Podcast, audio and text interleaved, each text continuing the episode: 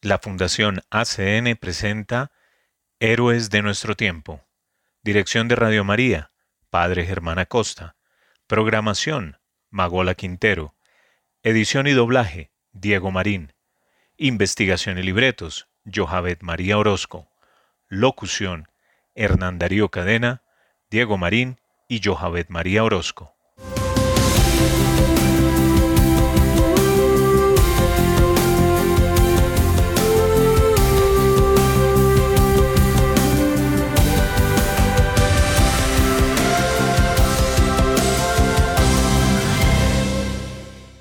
Bienvenidos a Héroes de nuestro tiempo, un programa realizado por la Fundación ACN.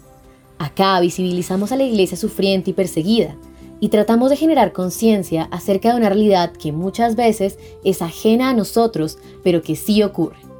Además, le damos rostro al trabajo silencioso de hombres y mujeres de fe que viven el Evangelio. Vamos a escuchar Todo lo haces nuevo, canción interpretada por el grupo Atenas.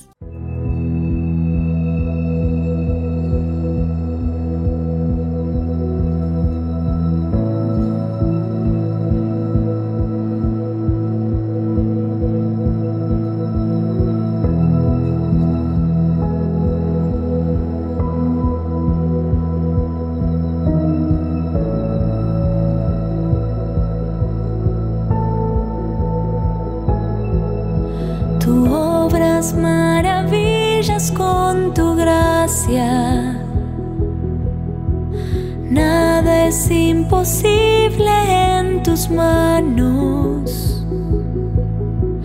Ven hasta lo más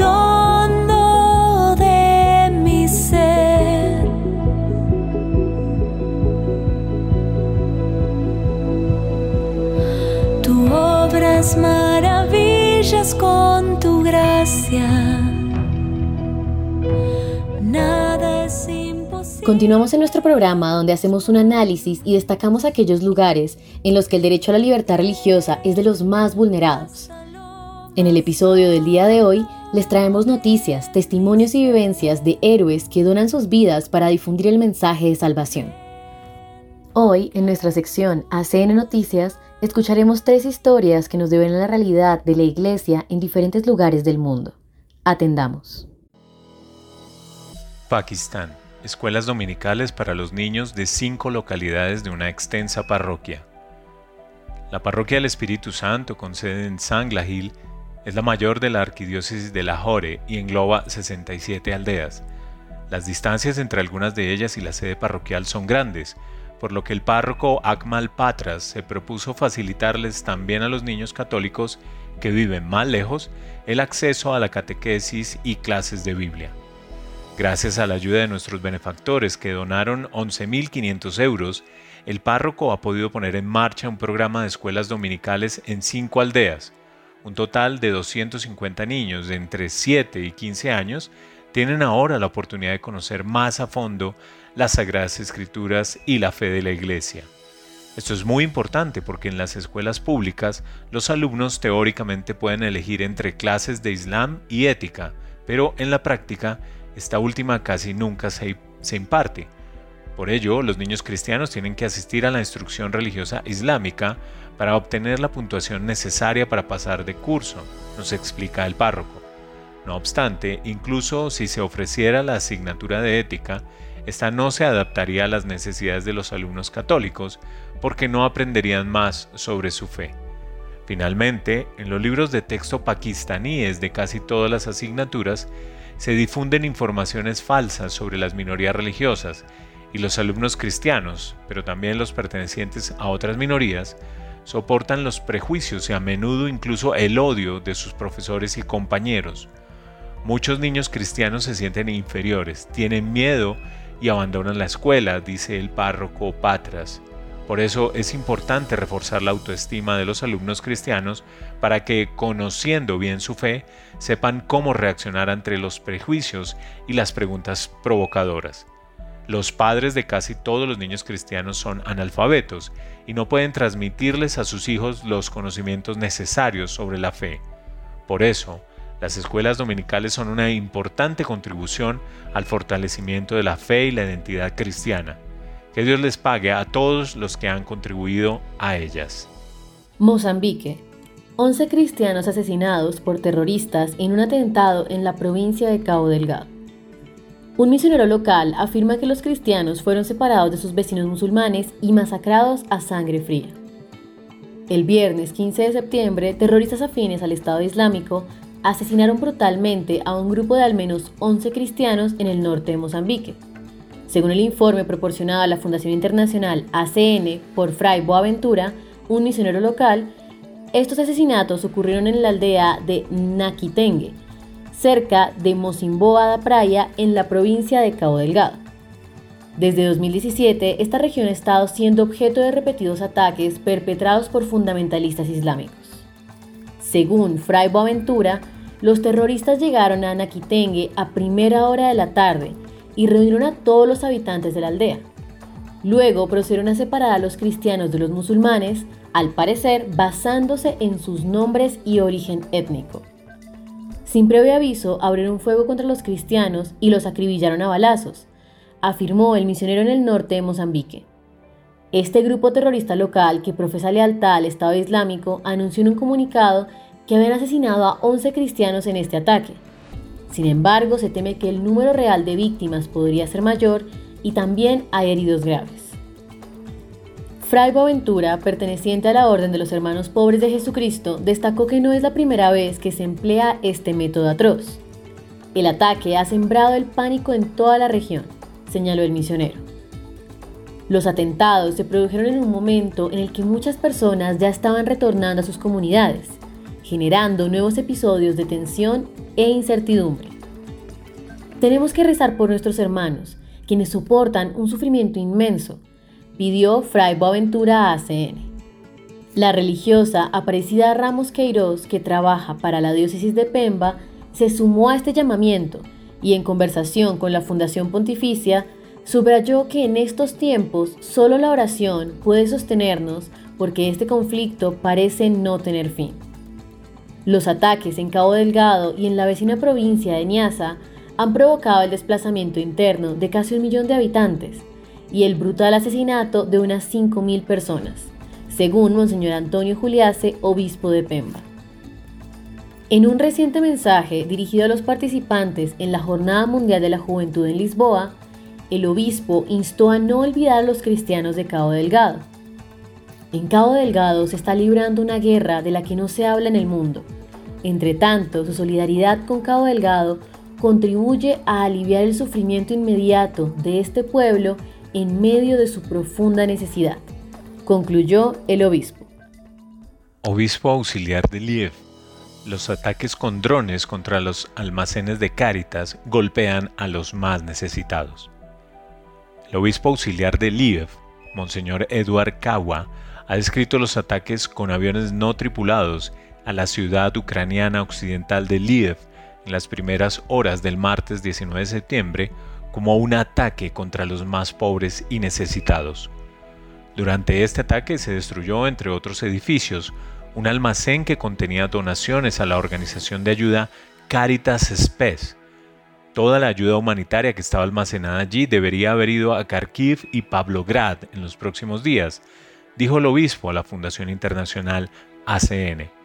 En el depósito había almacenados 300 toneladas de suministros de ayuda, el contenido de unos 15 camiones, enviados por el Vaticano y la organización polaca Paquetes para Ucrania, que incluía alimentos, zapatos y ropa de invierno.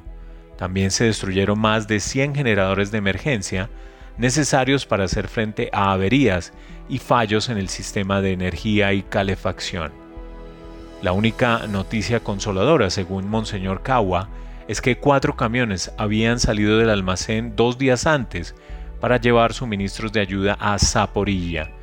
El obispo auxiliar pide a todos los benefactores de ACN que no se olviden de Ucrania. Se acerca el invierno y la guerra no ha terminado. Dios los bendiga.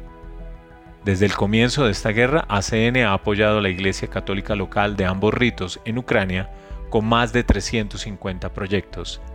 En total, esto representa más de 15 millones de euros. La mayoría de los proyectos de socorro apoyan a la iglesia local en su trabajo con los más necesitados y permite que los sacerdotes, las religiosas y los laicos puedan atender las necesidades espirituales y físicas de la población local. Impactante realidad que nos hace repensar los privilegios que tenemos como cristianos de Occidente y nos interpela en nuestra manera de obrar. Ahora presentamos una entrevista exclusiva con Fray Manuel Corullón, un misionero franciscano en Marruecos, para abordar la situación de este país africano después del devastador terremoto. Los invitamos a escuchar esta reveladora conversación entre Fray Manuel y nuestros colegas de ACE en España, seguida de un breve análisis sobre la situación de la libertad religiosa en Marruecos. Entre tanto silencio, escuchamos siempre a quien tiene una palabra de aliento para los que más sufren, el Papa Francisco. Prego periferiti Rezo por los heridos, por los que han perdido la vida, muchos y por sus familiares. Doy las gracias a los equipos de rescate y a cuantos estén trabajando para aliviar los sufrimientos de la gente. Que la ayuda concreta de todos pueda sostener a la población en este trágico momento. Permanezcamos cerca del pueblo de Marruecos. En sintonía con el Santo Padre y como Fundación Pontificia, en Perseguidos pero no olvidados, ayuda a la Iglesia necesitada, quiere ser voz de los que no la tienen, esta vez de los marroquíes afectados por el reciente seísmo. Hablamos de inmediato con Fray Manuel Corulló, misionero franciscano allí en Marruecos. Buenos días y bienvenido a Perseguidos pero no olvidados. Padre, lo primero, ¿cómo estás? Buenos días, muchas gracias a todos. Estamos todos bien en Marrakech, la casa y la iglesia está bien, el centro de la ciudad ha resistido al terremoto, el epicentro normalmente es a 85 kilómetros hacia el sur y todos los miembros de la comunidad parroquial de Marrakech están bien, no ha habido ningún afectado. Buenos días, padre. Em, después de estos trágicos sucesos, eh, nos gustaría conocer dónde estabas en el momento en que comenzó el terremoto y cómo lo viviste. Durante el momento del terremoto yo no me encontraba todavía en Marruecos, había salido por unos días a España de vacaciones, estaba preparando mi regreso. Recibí inmediatamente noticias de mis hermanos franciscanos de Marrakech informándome del terremoto mientras yo me preparaba para regresar a Marrakech justo el domingo por la mañana. Desde mi llegada ha sido un momento verdaderamente muy intenso, también de organización de toda la ayuda humanitaria que desde Cáritas de la parroquia de Marrakech estamos llevando a cabo. Padre, ¿cuál es el ambiente ahora mismo en Marruecos después de una catástrofe como esta? No sé si continúan las labores de búsqueda y rescate de desaparecidos y de asistencia. Desde el lunes hemos hecho una visita a todas las zonas afectadas.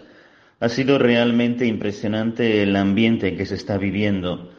Por una parte, un ambiente de mucha desolación y tristeza ante el derrumbe de tantas casas, la pérdida de vidas humanas, tantos heridos, tantos damnificados.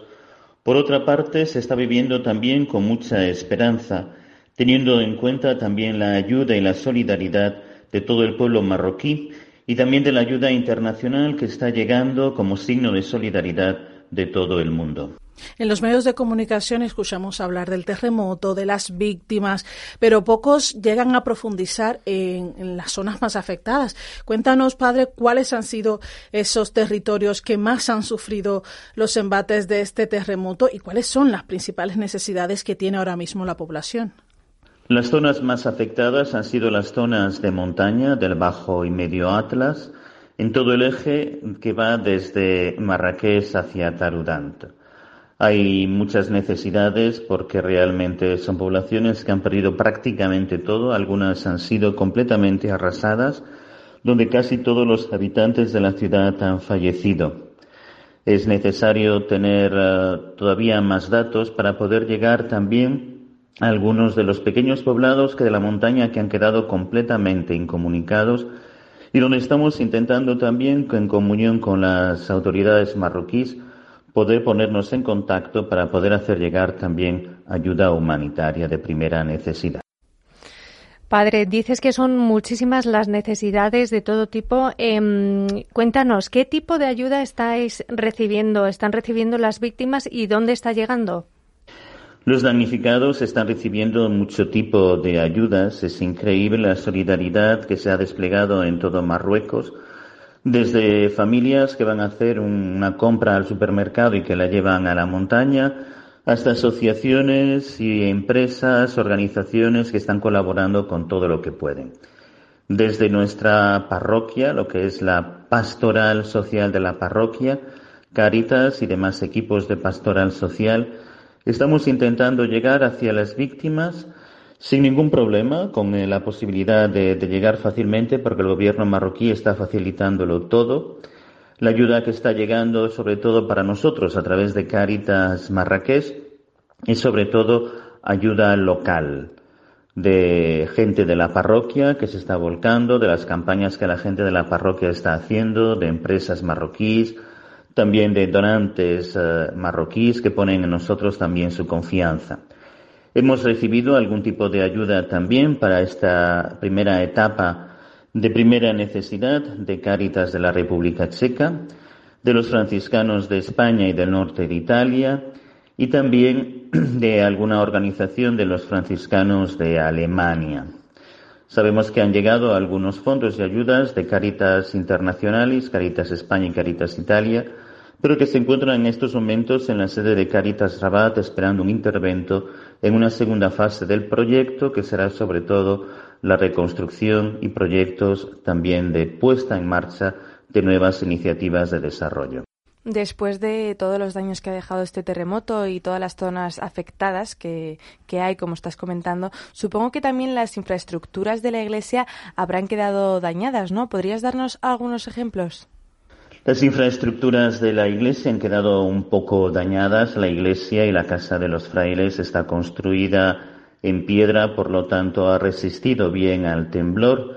Ha sido el interior, sobre todo de la casa y algunas partes de la iglesia y los salones parroquiales se han encontrado mayormente damnificados.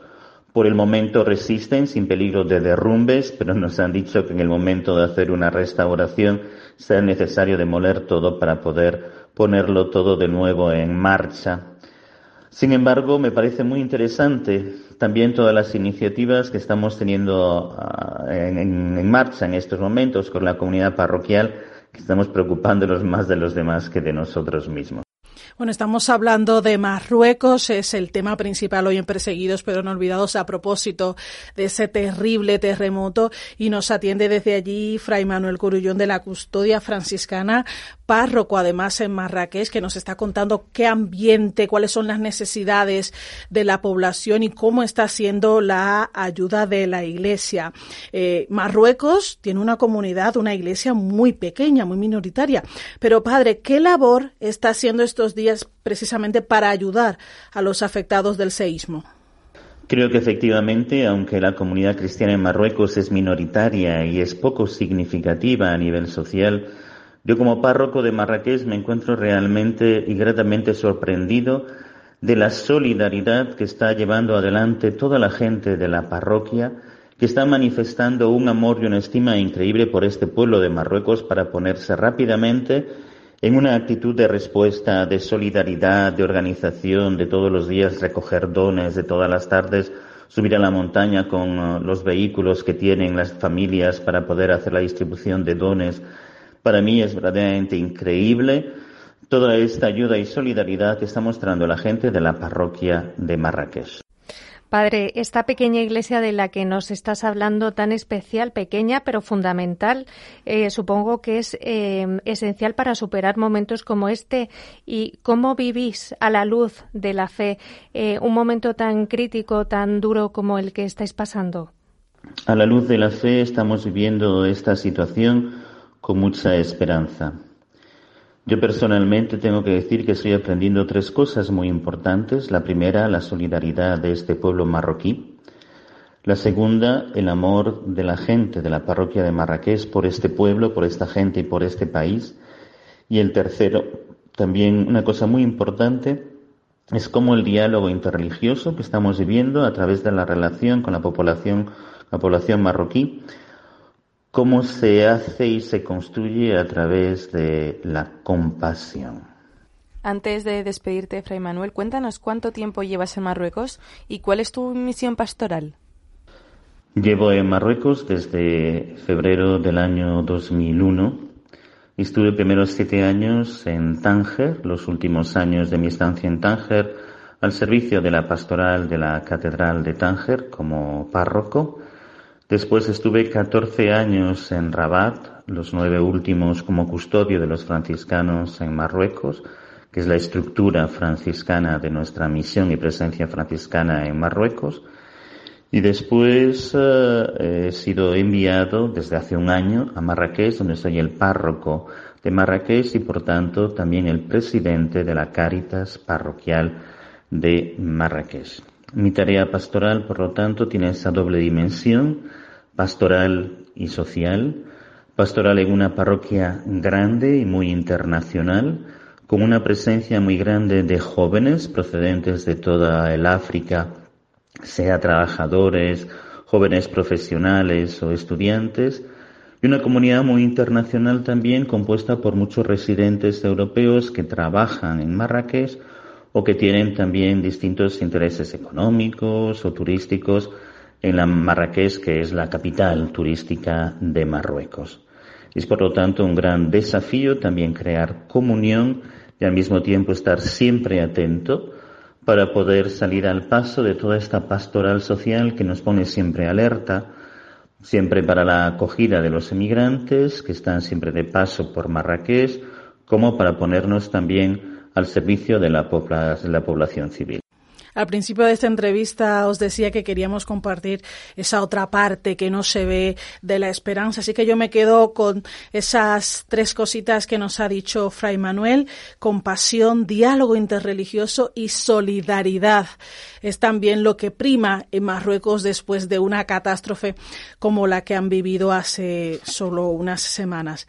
Fray Manuel Corullón, de la Custodia Franciscana en Marruecos, gracias por estar con nosotros en Perseguidos pero no olvidados, por desvelarnos esta otra cara eh, después de, de vivir momentos difíciles y por desvelarnos que a la luz de la fe todo es posible, siempre hay esperanza.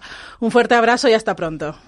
Muchas gracias a vosotros por vuestra confianza, por haberme dado la posibilidad de estar hoy con vosotros y de compartir nuestra experiencia y nuestras inquietudes. Estamos viviendo esta situación con mucha gratitud y también con mucha esperanza. Gracias a todos.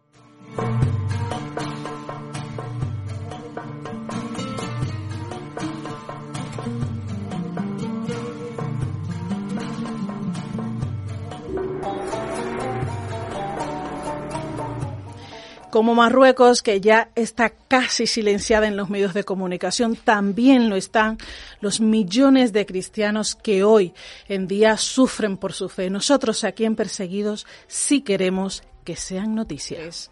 Sí, hablamos de un país en el que viven más de 37 millones de personas, pero en el que tan solo el 0,09% aproximadamente son cristianos.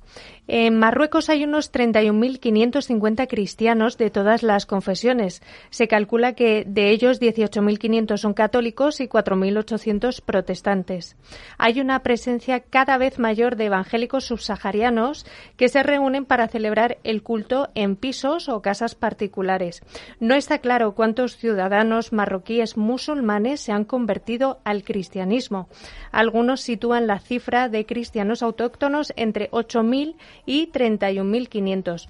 Ninguna iglesia cuenta con autorización para admitir a marroquíes convertidos al cristianismo, por lo que se ven obligados a practicar su fe en privado.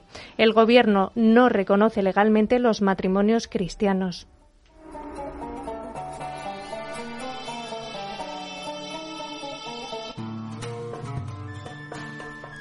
El país es un Estado soberano musulmán y se apoya para su vida colectiva en la religión musulmana moderada. Declara que el Islam es la religión del Estado que garantiza a todos el libre ejercicio de las creencias. Fíjate, se prohíbe que los partidos políticos, los parlamentarios o las enmiendas constitucionales sean contrarios al Islam. Salvo el Islam y el judaísmo, ninguna religión está reconocida en la Constitución ni en las leyes. El estatuto personal de los ciudadanos musulmanes está regulado por la interpretación que hace el país de la ley islámica. Los varones musulmanes pueden casarse legalmente con mujeres cristianas o judías, pero las mujeres musulmanas no pueden contraer matrimonio con hombres que no sean musulmanes.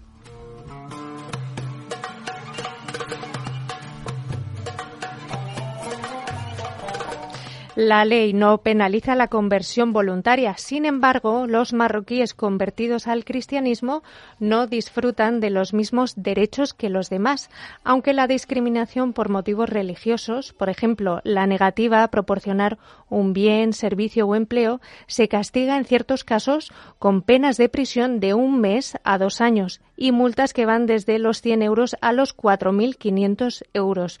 Los conversos a comunidades religiosas minoritarias afirman que sufren acoso social, que puede llegar incluso a la marginación por parte de sus propias familias, burlas, discriminación laboral e incluso posibles actos de violencia contra ellos por parte de extremistas y se ven obligados a practicar su fe discretamente.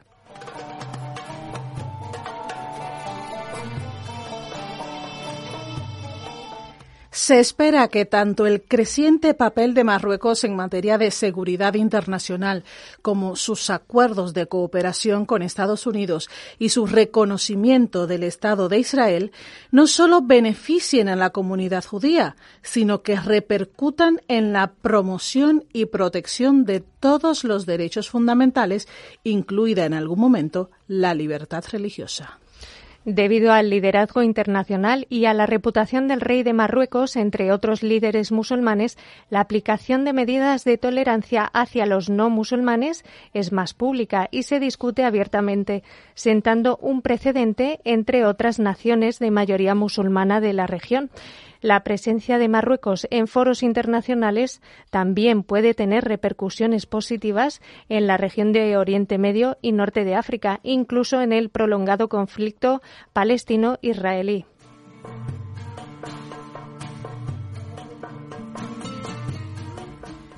Aunque la posible reinserción de Marruecos en la escena internacional es alentadora, las perspectivas para la libertad religiosa de los marroquíes en su propio país, en Marruecos, difieren mucho de las acciones de política exterior del gobierno. Sí, de hecho, las autoridades presentan una cara amable para las religiones si se encuentran fuera de su territorio y siempre que sus miembros no sean marroquíes conversos del Islam. Los ciudadanos marroquíes que no siguen y practican el Islam como está establecido siguen siendo discriminados, bajo riesgo de cárcel y fuertes multas, y otras medidas claramente asociadas al incumplimiento del artículo 18.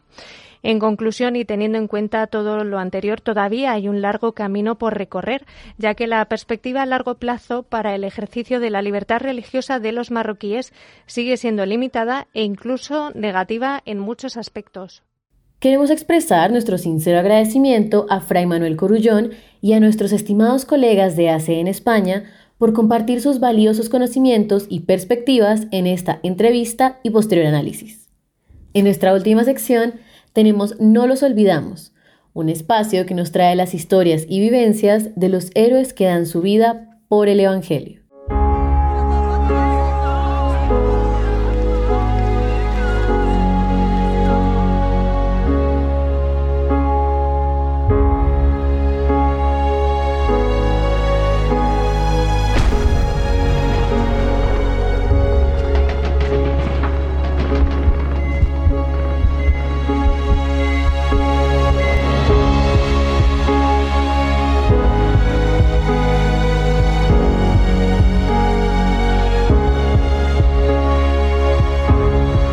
Bienvenido de nuevo a No los olvidamos, Puente Amor para la Iglesia con la Fundación ACN.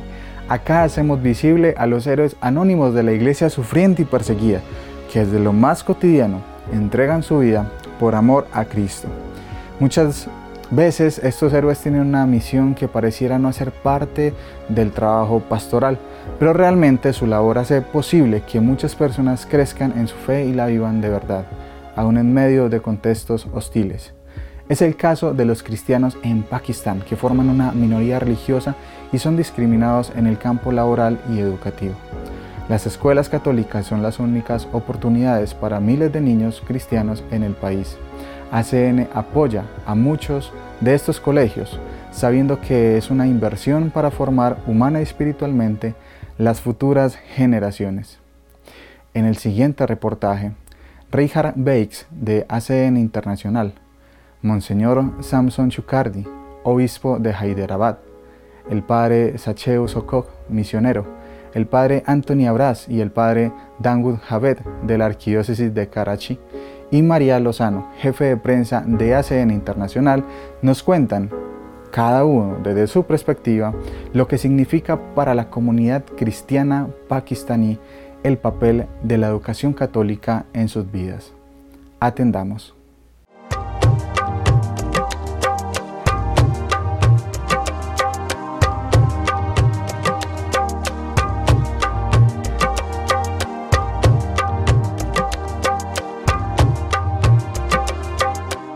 The church in Pakistan is a very young and very dynamic church.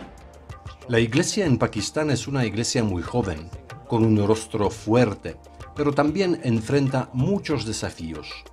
Déjenme mencionar algunos de ellos. El tema de la ley de antiblasfemia que afecta a las minorías religiosas que a menudo les lleva a situaciones peligrosas. En cualquier momento puede surgir un caso. En cualquier momento se puede acusar a un cristiano de haber cometido la blasfemia contra Islam. Otro desafío es la pobreza. La gran mayoría de los católicos, y desde luego cristianos de diferentes denominaciones, son pobres. Son los más pobres de la sociedad. Y esto está creando muchos problemas. Por ejemplo, las familias, los padres no tienen suficientes medios para educar a sus hijos. Otro desafío es encontrar el trabajo. Incluso si eres joven, tienes buena educación y estás dispuesto a buscar el trabajo, es muy difícil encontrarlo. ¿Por qué? Porque eres cristiano. Esta discriminación en el campo laboral hace imposible que los cristianos puedan encontrar un empleo adecuado. Así que estos son, diría yo, unos de los desafíos principales que enfrentan los cristianos en Pakistán. Sin embargo, es algo asombroso ver la fortaleza que tienen las comunidades cristianas en este país. Deberíamos ayudarles en toda clase de dificultades que enfrentan, especialmente en el campo pastoral, y para que puedan obtener una buena educación. A great field, for example, is helping them in their pastoral needs, but also in the needs of getting good education.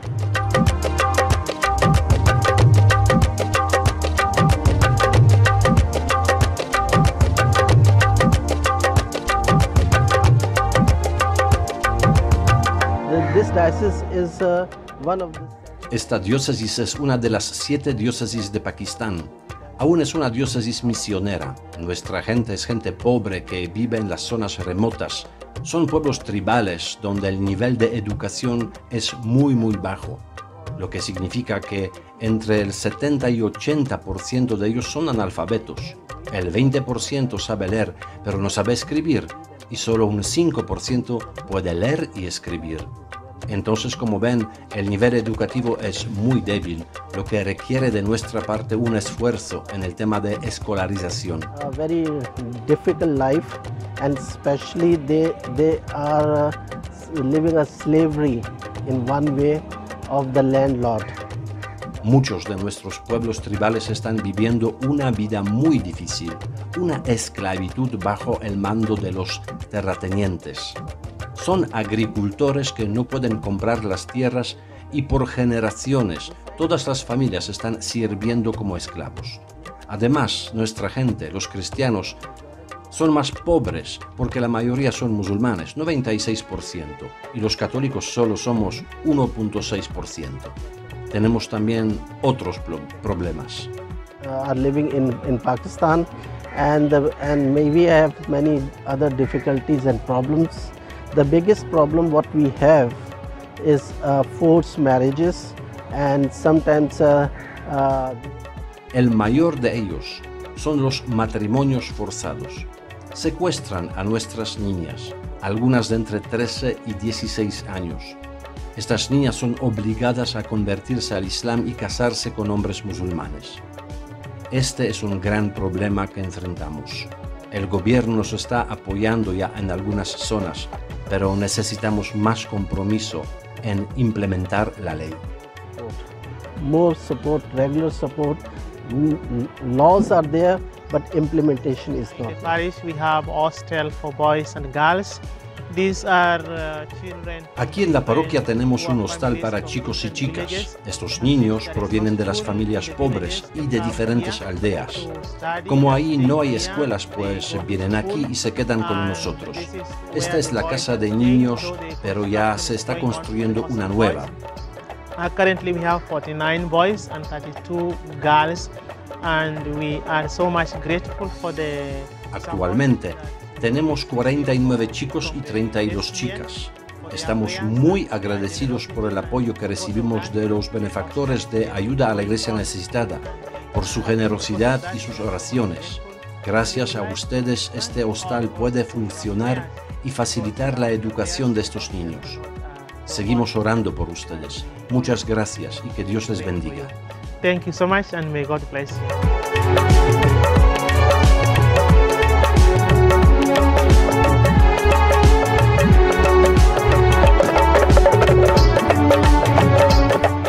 I am here with these people today. Uh, they are the people. Estoy aquí con las personas que viven en estas tierras que no les pertenecen. Tienen su propietario, pero estas personas solo las cultivan.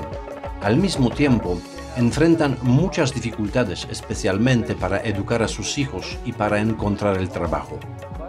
Por este motivo, la Archidiócesis de Karachi les está ayudando mucho en la cuestión de salud y educación. Tenemos varias escuelas, una se llama Mary School. Aún no tenemos un edificio concreto, pero hay un maestro local que les da las clases en su idioma tribal. También los sábados tenemos aquí una misa. Recientemente, esta zona fue afectada por fuertes inundaciones y tuvimos que traer la comida para esta gente. Recibimos apoyo de ustedes, de ayuda a la iglesia necesitada. Gracias por esta cooperación. Dios les bendiga. We have helped them a lot, and thank you so much for your cooperation. God bless you. In St. Michael's Parish, there are two schools, namely St. Barnabas and St. Michael's. Here now, we visited now. En la parroquia tenemos dos escuelas de San Bernabé y San Miguel. En esta última están estudiando más de 400 niños y trabajan aquí 28 maestros que preparan a los alumnos a un futuro mejor. Those who are studying in St. Michael's School. And on the other hand, uh, there are 25 to 28 uh, teachers. La Iglesia Católica desde siempre está ayudando a estos niños cristianos que son marginados, que no pueden estudiar en otros centros educativos, que no pueden pagar altas sumas por los colegios privados. Aquí les ofrecemos una educación casi gratuita. Es un pago simbólico para matricularse. Lo único que queremos es darles una oportunidad para el futuro.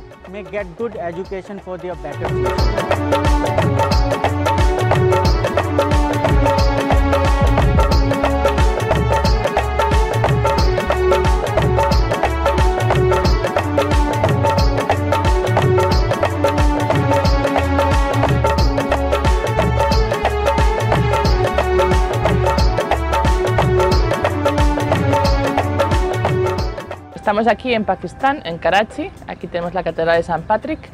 Muchas personas no saben que hay cristianos en Pakistán, que hay católicos en Pakistán. Sin embargo, aunque hay una minoría, pero es un gran número de hermanos y hermanas nuestras que están viviendo en este país su fe, la fe católica. Eh, es, una- es un grupo reducido en comparación con la mayoría musulmana del país, que son 99%, un grupo que también sufre bastante presión social y económica, vive en una situación de pobreza en general bastante grande y por eso es difícil para ellos sobrevivir en esta situación. La iglesia es una iglesia muy dinámica, muy joven, hemos visto gente, bueno, las caras de alegría se ven, son pobres pero alegres, ¿no? Eh, muchísima gente que confía en nuestra ayuda para poder desarrollar esta iglesia y la fe que viven aquí. Es muy difícil para nosotros cuando estamos aquí a hablar con ellos, porque no sabemos urdu, que es la lengua que hablan, pero tenemos el mismo idioma, el idioma de la fe, y con eso hemos podido compartir unos momentos maravillosos.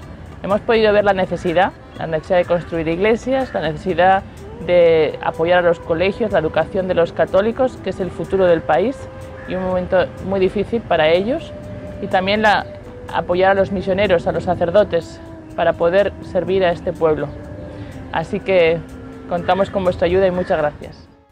Como pudimos darnos cuenta, hay mucha necesidad y muchas carencias en estas comunidades, donde más del 80% de los adultos son analfabetas y por tanto esto influye directamente en la educación de niños y de jóvenes.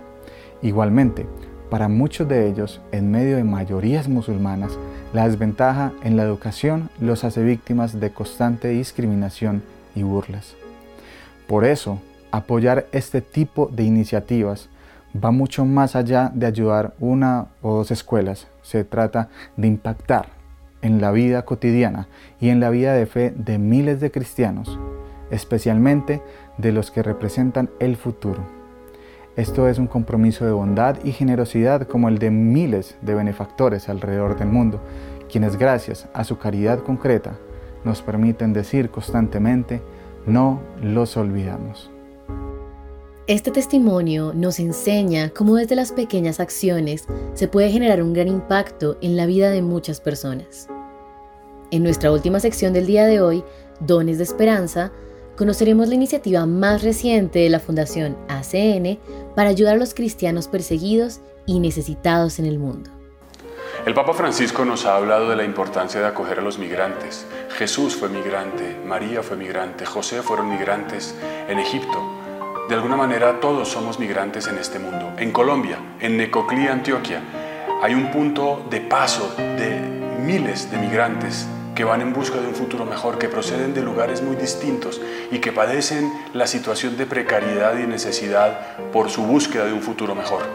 Las religiosas, las consagradas de nuestra Iglesia Católica en ese lugar ofrecen un poco de esperanza, un poco de consuelo y un poco de ayuda material que quizás no les transforma completamente su situación física, pero que les da una esperanza y manifiesta la acción de la Iglesia, el amor de Jesucristo en esos lugares y para esas personas. Ayudemos a nuestras hermanas allí en Necoclí. La Fundación Ayuda a la Iglesia que Sufre hace un apoyo a la labor pastoral de las hermanas. Tú también puedes unirte. Dona, ayuda. Con esta invitación concluimos por hoy Héroes de nuestro tiempo. Muchas gracias por su compañía y su sintonía. Los animamos a ser puentes de amor y ayudar a que las manos de Dios sigan haciendo su obra en tantos lugares del mundo. Ingresa a www.acncolombia.org o www.acn-global.org y síguenos en nuestras redes sociales para que no te pierdas nada de nuestro contenido y conozcas las formas en las que tú también puedes secar las lágrimas de Dios donde quiera que Él llora. Cerramos con la canción Gracias Señor, interpretada por el grupo Atenas. Escuchemos.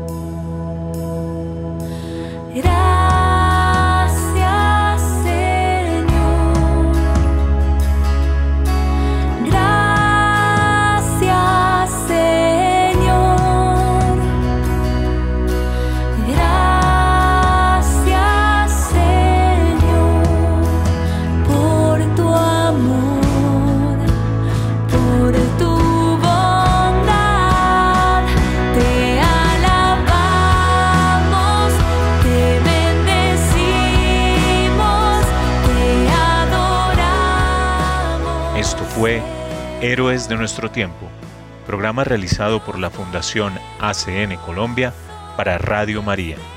Gracias por su sintonía. Dios los bendiga.